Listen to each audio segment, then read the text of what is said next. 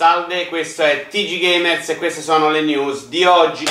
Un giocatore ha collezionato tutte le lune di Super Mario Odyssey in una sola sessione. Succede quando imbocchi la Salerno-Reggio Calabria.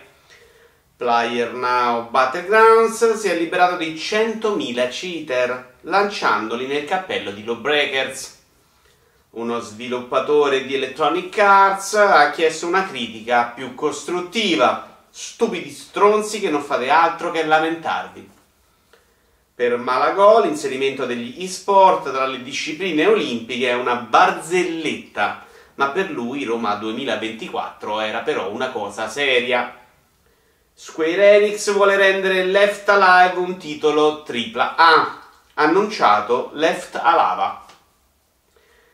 Electronic Arts è al lavoro su un gioco con un gameplay mai visto prima, devi vedere come saltano e sparano le microtransazioni.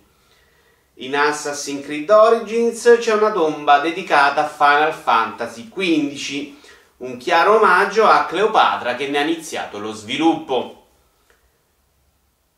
Una parte di The Last of Us 2 sarà molto triste e drammatica, l'altra invece non sarà allenata da avventura.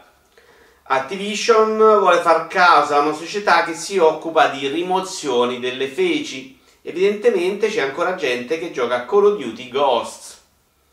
Dopo vent'anni ha annunciato mai Tamagotchi Forever. Adesso devi accudire però un vecchio. Un giocatore di Assassin's Creed Origins ha sconfitto un elefante da guerra a mani nude, ma poi ha ricominciato a giocare.